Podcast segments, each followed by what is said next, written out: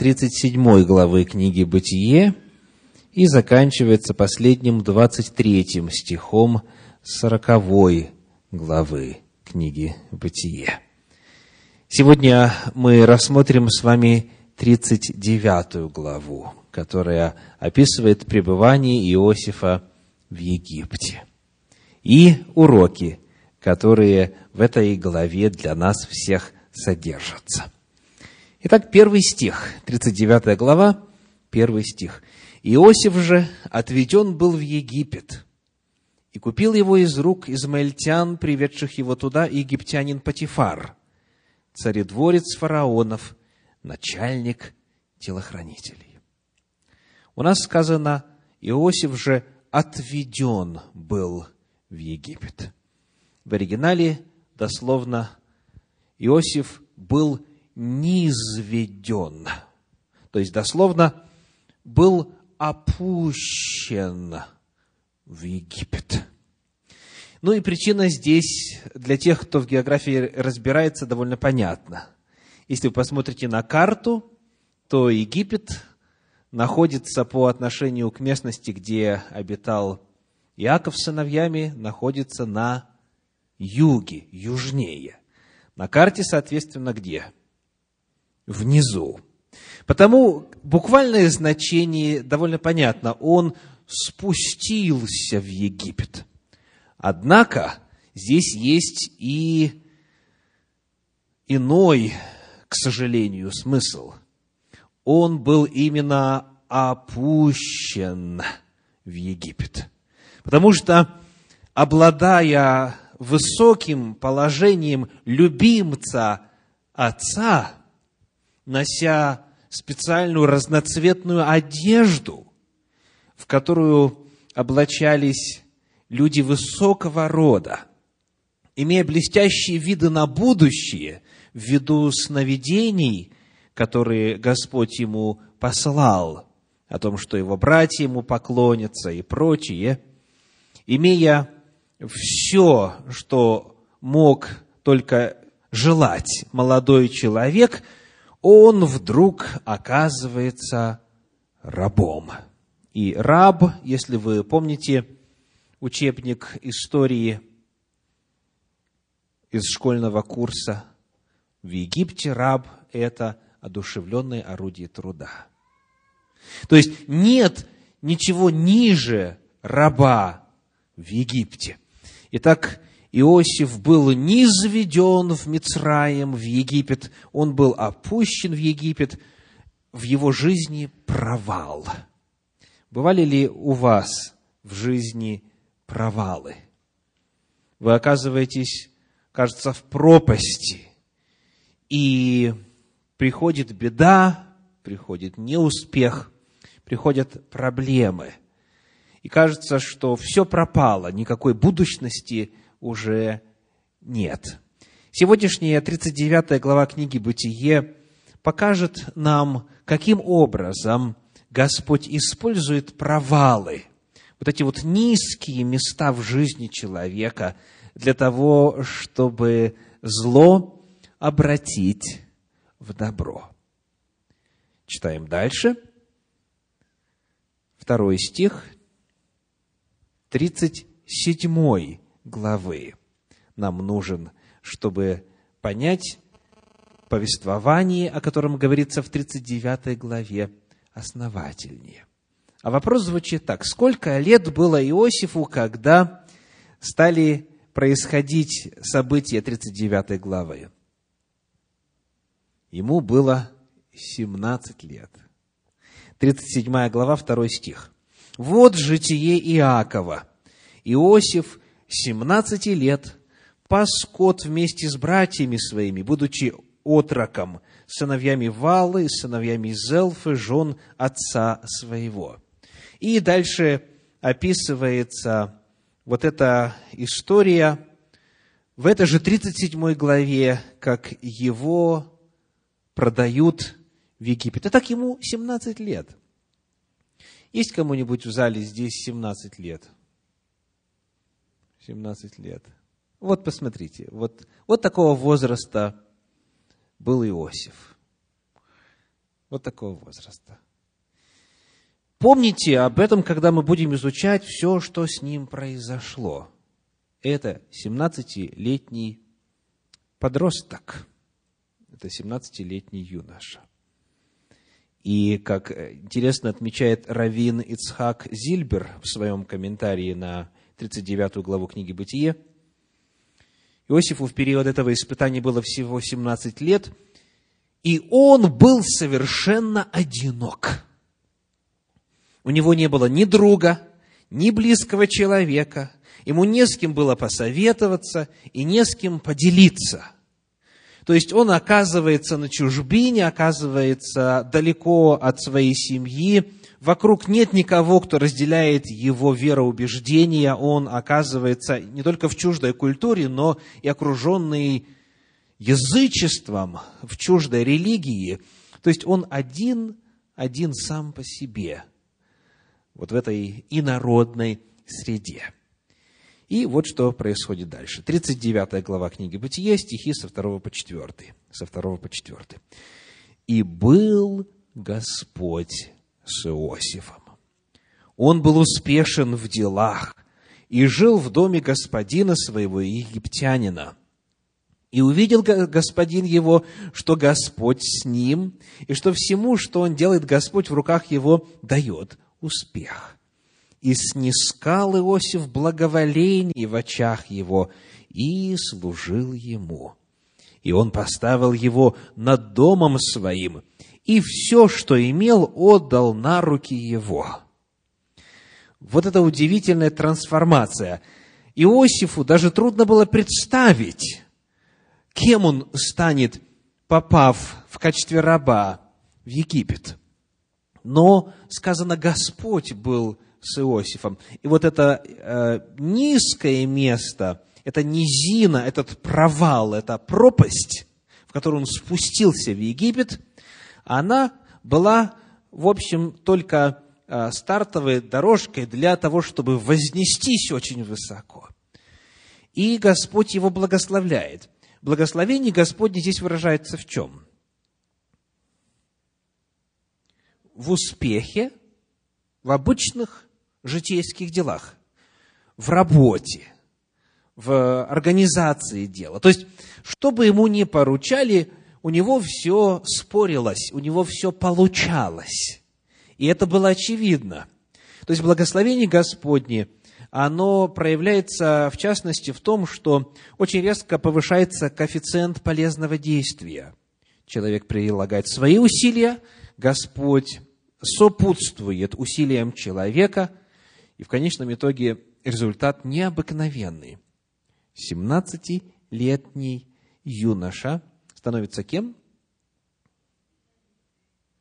Он становится управляющим всем имуществом. И в Священном Писании сказано, сколько именно времени прошло, пока он стал таковым. Из иудейской традиции следует, что это произошло в течение года – в течение года. То есть 18 лет он уже был управляющим, да не просто какого-то частного лица, одного из э, высших чинов в государстве. Это начальник телохранителей самого фараона. Вот что означает Божье благословение.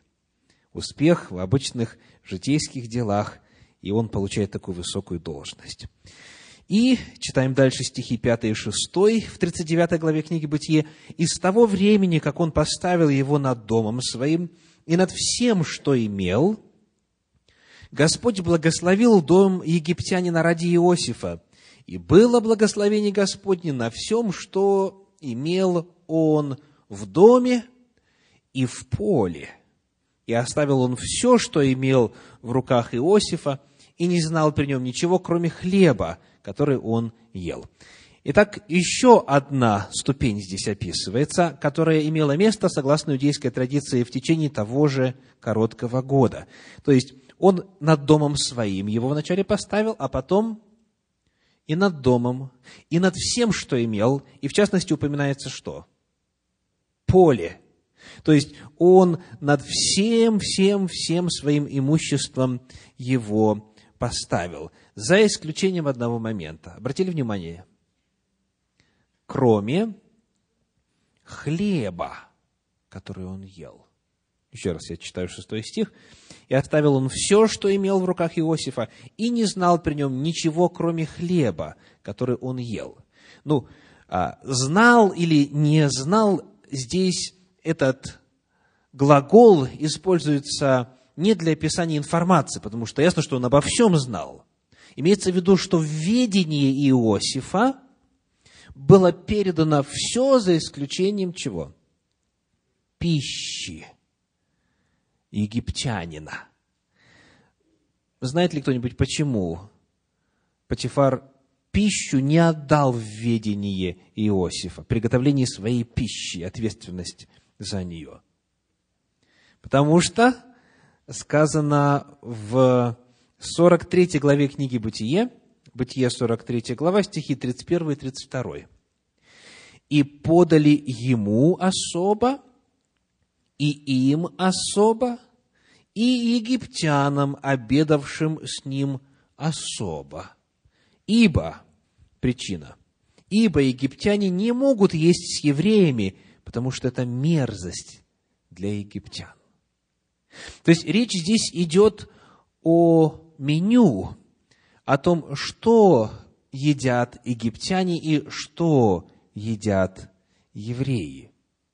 Так вот, над, кухнем, над кухней, над меню Иосиф не был властен. Египтянин продолжал есть то, что ел всегда. И это единственное, что он не доверил Иосифу.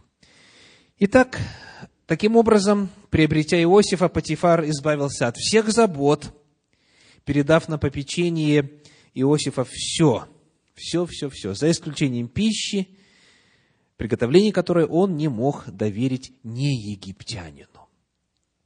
И вот история разворачивается дальше. Пока у нас все хорошо, правда? Начинается все очень плохо, он в яме, он опущен в Египет – кризис, провал, но Господь его поднимает своим благословением, но вот здесь разразилась новая буря. 39 глава книги Бытие, стихи 6 по 12. 6 по 12. Иосиф же был красив станом и красив лицом. И обратила взоры на Иосифа жена господина его и сказала, «Спи со мною». Но он отказался и сказал жене господина своего, «Вот господин мой не знает при мне ничего в доме, и все, что имеет, отдал в мои руки. Нет больше меня в доме сем, и он не запретил мне ничего, кроме тебя, потому что ты жена ему. Как же сделаю я сие великое зло и согрешу пред Богом?» Когда же так она ежедневно говорила Иосифу, а он не слушался ее, чтобы спать с нею и быть с нею, случилось в один день, что он вошел в дом делать дело свое, а никого из домашних тут в доме не было. Она схватила его за одежду его и сказала, «Ложись со мной». Но он, оставив одежду свою в руках ее, побежал и выбежал вон. У этого повествования – есть несколько очень важных сюжетных линий. Появляется целый ряд вопросов. Как такое могло быть, чтобы в доме никого не было? Да? Это же не просто какой-нибудь там хутор где-нибудь, где три с половиной человека живет. Да? Это огромное имение. Куда все подевались? Что означает, что он не хотел ни быть с нею, ни спать с нею. Почему он решил оставить у нее свою одежду? Если в доме никого не было, он мог преспокойно ее забрать и убежать с одеждой.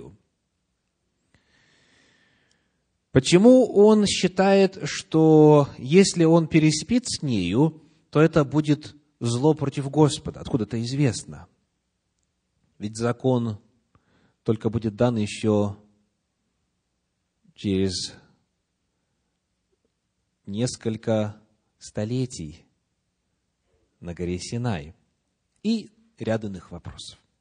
Итак, давайте посмотрим, как вот эта вся сцена описывается в начале у Иосифа Флавия, у историка, написавшего книгу «Иудейские древности».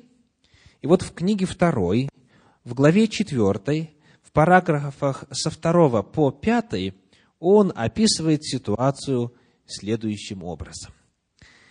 Дело в том, говорит он, что когда жена его господина, влюбившаяся в него за его красоту и ловкость, с которой он исполнял все даваемые поручения, и полагавшая, что если она сообщит ему об этом, легко убедит его сблизиться с нею, и что он даже сочтет такое желание со стороны своей госпожи за счастье, она имела в виду только его положение раба, но не сообразила, что Иосиф, несмотря на перемену своего общественного положения, не изменил своих взглядов на вещи, открыла ему свою страсть и стала уговаривать его сойти с нею, то он решительно отверг это ее вожделение.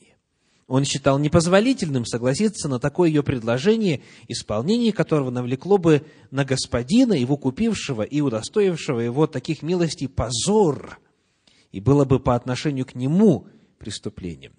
Вместе с тем он стал убеждать ее обуздать свою страсть и ответил ей решительным отказом когда-нибудь согласиться на ее желание, будучи уверен, что, лишив ее надежды на это, будет оставлен ею в покое. Сам он, продолжал Иосиф, готов скорее решиться на все, что угодно, чем послушаться ее в этом деле. Хотя он, как раб, и обязан ни в чем не противиться госпоже своей. Тем не менее, его неповиновение в таком случае, как этот, может иметь свое оправдание. Между тем, она, не предвидевшая сопротивления со стороны Иосифа, еще более возгорелась страстью к нему. И, охваченная вполне этой страстью, решилась вторично попытаться склонить его. Далее Иосиф Лавий пишет. А именно, когда вскоре случайно пришелся общественный праздник, на который был открыт доступ и женщинам, она притворилась перед мужем больной, желая остаться одной дома – и тем иметь возможность еще раз обратиться со своей просьбой к Иосифу. Когда же ей представился этот случай, то она стала умолять Иосифа еще неотступнее и льстить ему, говоря, что он поступил хорошо, что отказал ей в первой просьбе из уважения к ней, но что она не в состоянии доли выдерживать этих мук – страдая от которых она, невзирая на то, что она, его госпожа, забыла о его непочтении к ней, и чтобы он теперь был благоразумнее и исправил то, что он раньше совершил по неведению. Ибо если он ожидает вторичного приглашения, то вот оно. И при том более настоятельное, чем прежнее, ведь она притворилась больною, и предпочла многолюдному празднеству сближение с ним. Если же ее первые убеждения по недоверию остались тщетными, то он не должен видеть преступления в том, что она все-таки стоит на своем. Ему следует подумать о выгодности своего теперешнего положения и какими он уже теперь пользуется преимуществами, и о том, что эти преимущества еще значительно увеличатся – если он любовно сойдется с нею. Если же он откажет ей в просьбе, и если предпочтет свою мнимую скромность исполнению желаний госпожи своей, то она обещала ему со своей стороны ненависть и месть. И ему не поможет тогда ничто, потому что она сама взведет на него перед мужем хотя бы и лживое обвинение – Патифар же, конечно, скорее поверит ее словам, чем его, хотя бы ее речи и были в значительной степени далеки от истины. Следующий параграф. Несмотря на эти слова, и на слезы ее. Иосифа, однако, не побудили к необдуманности ни жалость к ней, ни страх за будущее, и он противостоял ее мольбам и не склонился на угрозы, не боясь будущих незаслуженных страданий. Напротив, он предпочитал скорее испытывать еще больше неприятностей, чем вкусить теперь от удовольствия, за пользование которым, как он сам прекрасно сознавал, ему пришлось бы совершенно справедливо погибнуть. Поэтому он стал напоминать ей, что она ведь женщина замужняя, живущая со своим мужем, и что поэтому ей следует скорее пользоваться этими правами, чем случайным удовлетворением вспыхнувшей страсти. При этом он указал ей еще на то, что при недозволенном сожитии за раскаянием последует у нее душевное терзание. И при том не в том смысле, чтобы искупить свое падение, а от ужасной мысли, что оно откроется. И при страданиях и при стараниях всячески скрыть его, тогда как совместная жизнь с мужем является не представляющей ни одной подобной опасности. Кроме того, Иосиф особенно выставил на вид преимущество чистой совести, как перед Господом Богом, так и перед людьми, так как она, жена Патифара, оставаясь чистою, будет находиться, находить его еще более покорным слугою и сможет еще более применять к нему свою господскую власть, чем когда ее будет мучить стыд за совместно совершенный поступок. Лучше полагаться на свой открытый и безупречный образ жизни, чем на тайный разврат. Такими и еще многими другими подобными речами Иосиф пытался сдержать порыв женщины и направить ее мысли на правильный путь. Однако та еще более возгорела преступной страстью и, охватив его руками, хотела насильно заставить повиноваться ей. Итак, вот что пишет Иосиф Флавий, еврей по происхождению, римский историк. Он описывает очень ярко и, что главное, правдиво, то, как обычно используют свои чары те, кто желает склонить кого-то к греху. То есть и слезы здесь, и лесть, и угрозы, и в конечном итоге физическая сила. Обняла его, схватила его и таким образом пытается склонить к греху. И вот э, по поводу этой истории в иудаизме, помимо вот того, что я прочитал у Иосифа Флавия, есть целый ряд преданий и комментариев на этот эпизод, которые записаны в Мидраше. И изучение их или знакомство с этими Мидрашами тоже весьма интересно, потому что оно показывает, что ведь Библия говорит, что она делала это сколько? Много дней. И наверняка она меняла свою тактику. Наверняка там была какая-то прогрессия в ее методах, в ее обольщениях. Так вот, вот весь этот вот период обольщения от начала до конца в Мидрашах описывается подробно. Ну и вот в частности. В частности говорится следующее. Жена Патифара влюбилась в Иосифа и целый год добивалась его внимания. Как снова вспоминаем 17, затем 18-летнего юношу. И вот э, к нему в течение целого года направлено страстное желание. Естественно, с каждым днем, с каждым днем меняются методы. И э, вот как это описано.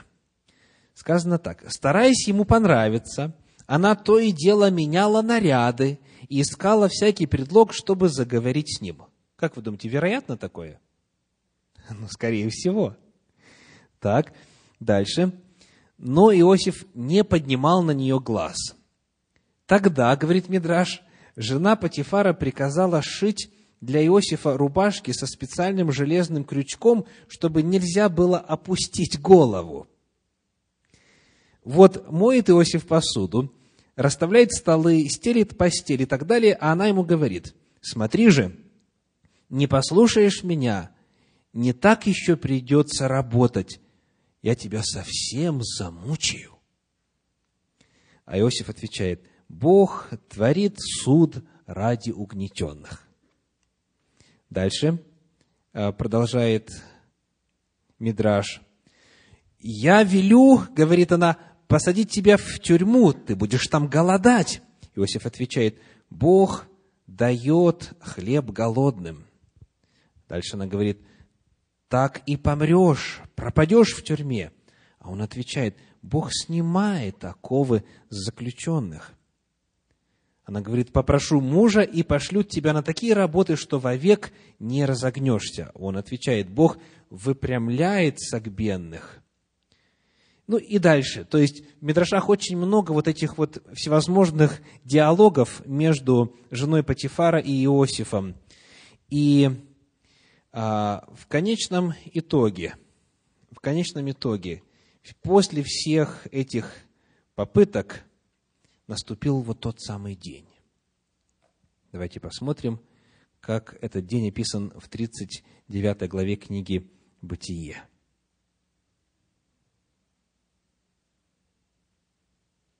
Одиннадцатый стих. «Случилось в один день». Случилось в один день, что он вошел в дом делать свое дело. Значит, у нас сказано в один день, а в древнееврейском, в оригинале, к гайом. Га – это артикль. То есть, не в один из дней, а в какой-то конкретный день. То есть, день с артиклем, день всем известный, в какой-то конкретный день. Раши по поводу этого дня пишет и переводит это так. «И было в такой особый день, и дальше говорит, иначе говоря, и было, когда наступил особый день, день веселья, день их праздника, когда все пошли в капище. Она сказала себе, у меня не будет такого удобного дня, как этот, чтобы сойтись с Иосифом. И она им сказала, я больна и не могу идти с вами. Зильбер об этом пишет так. И вот жена Патифара дождалась дня разлива Нила, когда в Египте проводятся большие празднества – все домашние ушли на, на торжества, она притворилась больной, чтобы в отсутствии людей заставить, наконец, Иосифа подчиниться. Изучение вот этих дней разлива Нила показывает, что это были дни большого разврата в Египте. Э, разлив Нила – это чествование богов плодородия, в первую очередь э, богини Исиды и бога Осириса. Празднования продолжались 12 дней. И на протяжении 12 дней царил разврат. То есть древние язычники верили, что чем больше происходит совокуплений, тем больше плодородия на земле, тем больше будет урожая и э, зерновых, и фруктов, и овощей и так далее, тем больше будет приплода у скота и прочее. Так вот, э, в эти дни происходило много гнусностей в Египте, а она осталась дома для того, чтобы такую же гнусность совершить с Иосифом. Итак, в 10 стихе перед этим сказано, когда так она ежедневно говорила Иосифу, а он не слушался ее, то вот она дождалась вот этого гайом, конкретного, определенного, всем известного дня, по комментариям праздничного дня. И вот, что интересно, ну, вы помните по-прежнему, что речь идет о весьма молодом человеке, да? ему 17-18 лет. Сказано, что он не хотел, не соглашался, не соглашался на что? Конец 10 стиха, посмотрите. Не соглашался, чтобы спать с нею и быть с нею. Есть разница между этими двумя действиями? Смотрите, он не только не соглашался на непосредственно интимную близость, он не соглашался на то, чтобы быть с нею, чтобы проводить время с нею. Почему? Потому что это очень опасно, очень опасно. В иудаизме существует закон, что ни мужчина, ни женщина не имеет права находиться в закрытом помещении, где больше никого нету, с лицом противоположного пола один на один. То есть, если это не муж и жена, то вдвоем находиться в закрытом помещении, в комнате или где-нибудь, где больше никого из людей нет, нельзя. Почему такой закон был установлен? Потому что общение, нахождение вместе людей, которые друг другу по закону Божию не принадлежат, оно потенциально чревато грехом. Не только спать с нею, но и быть с нею. Потому что, к сожалению, общение мужчины и женщины, если они не являются друг другу мужем и женою, в конечном итоге заканчивается грехом. Итак, он не хотел спать с нею, не хотел быть с нею. И в конечном итоге, когда она попыталась применить силу, она схватила его, он делает что? Убегает. Убегает. Как сказано в комментарии Санчина, есть грехи, спастись от которых можно только бегством. Бегством. К сожалению, многим молодым людям кажется, что они сильнее Иосифа. Подумаешь, посижу, подумаешь, побуду вместе, подумаешь, пообщаюсь. Я вот только допущу, только-только вот до этой ступени, дальше никогда, ни за что. Ведь меня с детства воспитывали и так далее, и так далее. И вот те, кто так думал, многие уже пали жертвой греха. Потому что с грехом играть нельзя. Это очень опасно. То есть, иногда бегство есть проявление мужества. Если очевидно, что появляются какие-то греховные виды человека на тебя, существа противоположного пола. Пример Иосифа говорит, беги, беги, может даже не прощаться. Беги подальше. Есть грехи, которые победить можно только не находясь на определенной территории, в определенных э, взаимоотношениях, в определенном контексте. То есть от них просто нужно держаться, держаться подальше, и тогда можно себя сохранить. Послушаем, как э, этот эпизод с э, искушением Иосифа и его реакцией описан в книге Елены Уайт «Патриархи и пророки» но целомудрию и вере Иосифа предстояло пройти через огненные испытания. Жена его господина пыталась склонить молодого человека к нарушению закона Божьего. До сих пор Иосифа не затронул порог, столь распространенный в той языческой стране. Но это искушение, такое неожиданное, такое сильное и обольстительное, как противостоять ему – Иосиф хорошо понимал, к чему приведет сопротивление. Уступи он, его ожидают награды, покровительства, милости. Откажись, неизбежный позор, тюрьма, возможно, смерть. Вся его будущность зависела от этой минуты. Восторжествует ли праведность? Останется ли Иосиф по-прежнему верен Богу? С неописуемым волнением ангелы следили за всем происходящим. Ответ Иосифа свидетельствовал о твердости религиозных принципов. Он не мог обмануть доверие своего земного господина, и, что бы ни случилось, он будет верен своему небесному повелителю. Многие позволяют себе перед всевидящим Богом и святыми ангелами то, чего не осмелились бы сделать в присутствии своих друзей.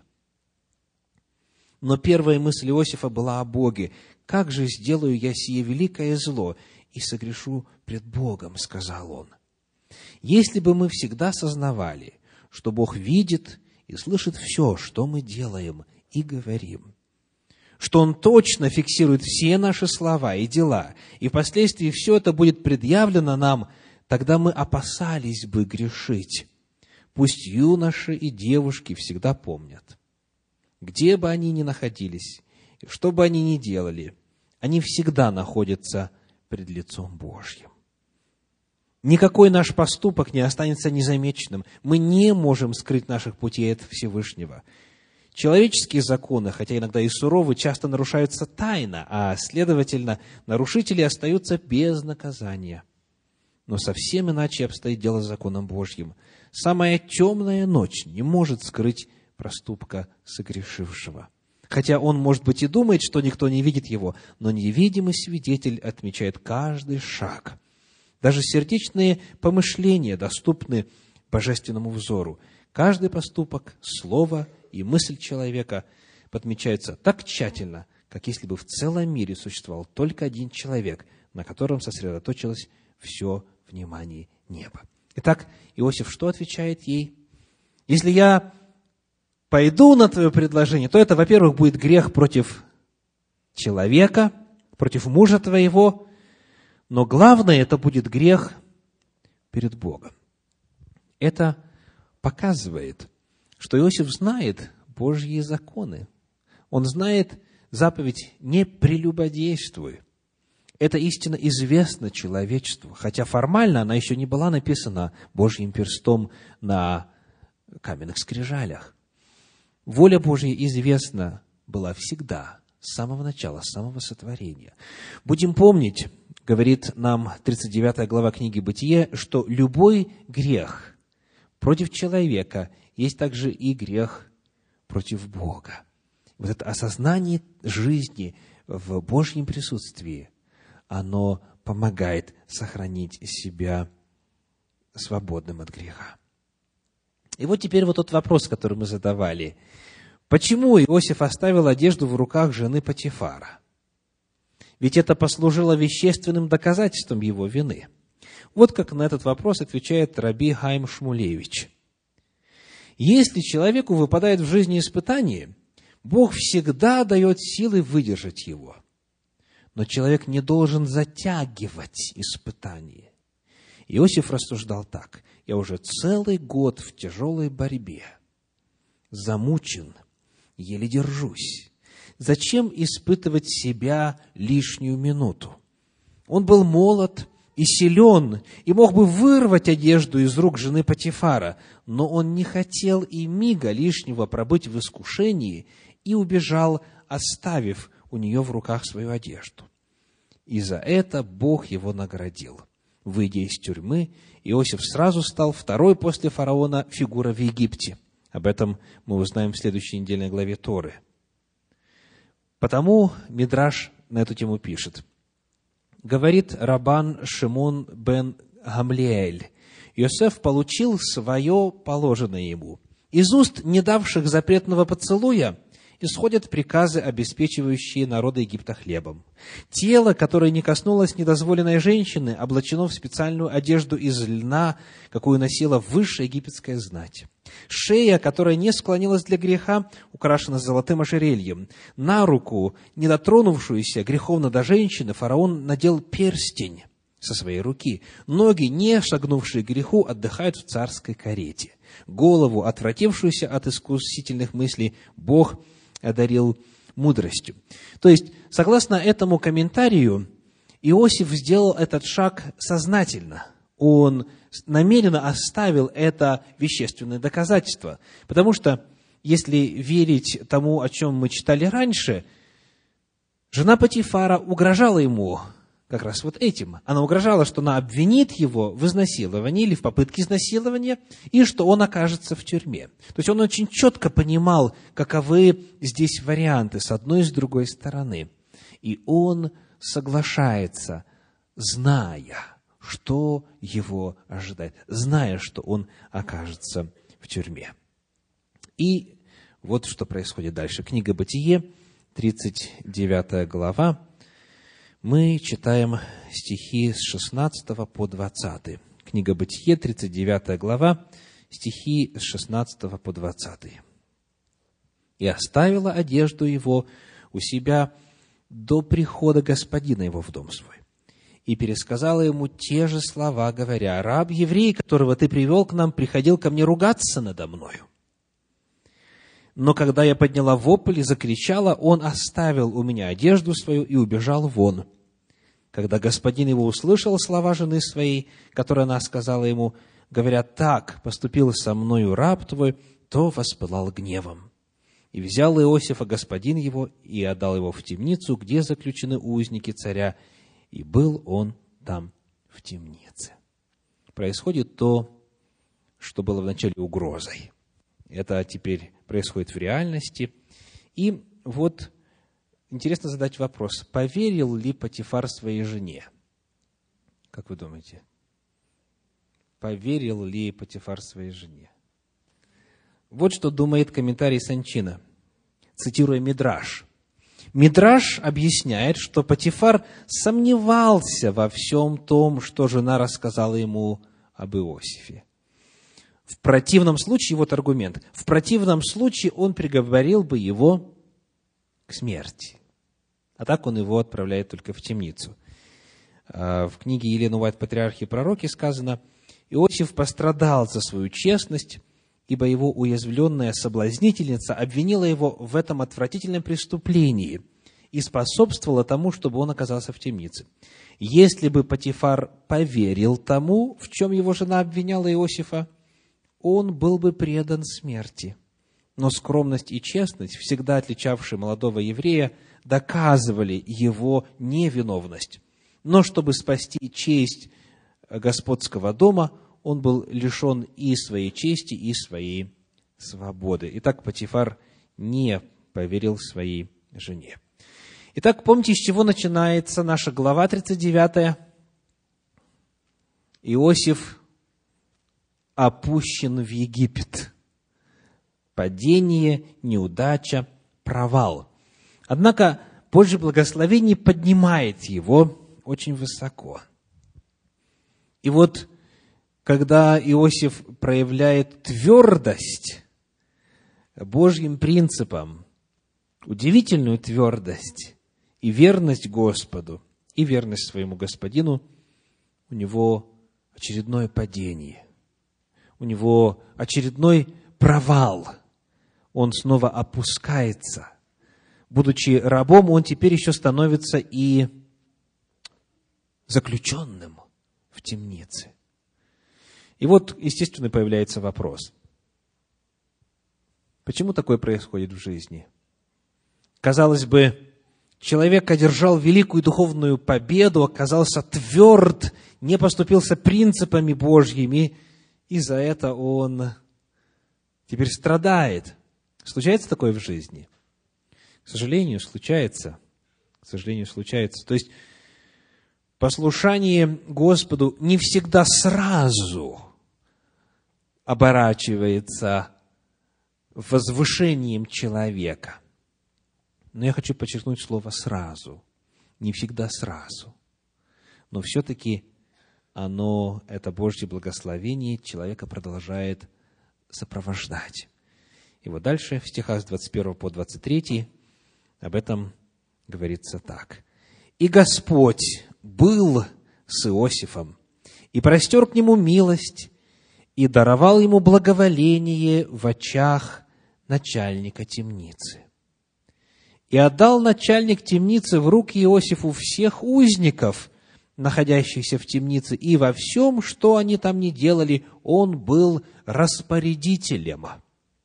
Начальник темницы и не смотрел ни за чем, что было у него в руках, потому что Господь был с Иосифом, и во всем, что он делал, Господь давал успех. Что происходит? Повторяется история, которая уже случилась однажды в доме Патифара. Иосиф вновь пользуется полным доверием, потому что Господь его благословляет, и он снова становится кем? Начальником, он становится распорядителем. То есть Господь снова, снова его возвышает. Итак, вот как выглядит эта глава. Падение, возвышение, падение и снова возвышение. То есть, Господь не оставляет тех, кто Ему верен. Давайте назовем заново главные уроки, которым учит нас 39 глава книги «Бытие». На что способна молодежь в 17-летнем возрасте? На многое. на очень многое. К сожалению, часто к молодежи относятся как к недоделанным взрослым. То есть они еще и не созрели, и не соображают, и опыта не имеют, и так далее. Во многом-многом молодежь часто подозревают. Молодежь часто находится под микроскопом. Все, что они говорят и делают, и поют, и так далее, все очень пристально изучается.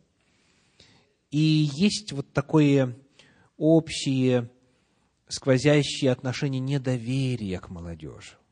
Правда?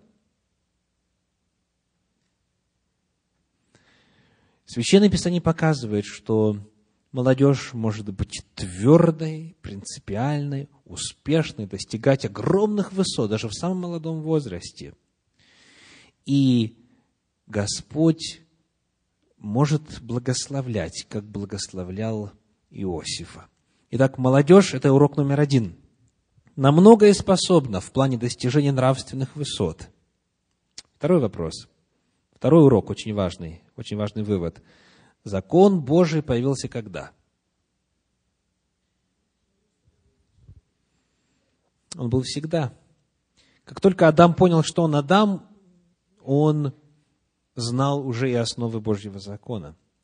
То есть, Несмотря на то, что в письменном виде закон появился только на горе Синай в 15 веке до нашей эры, по закону Божью жили и знали его люди Божьи всегда, во все века.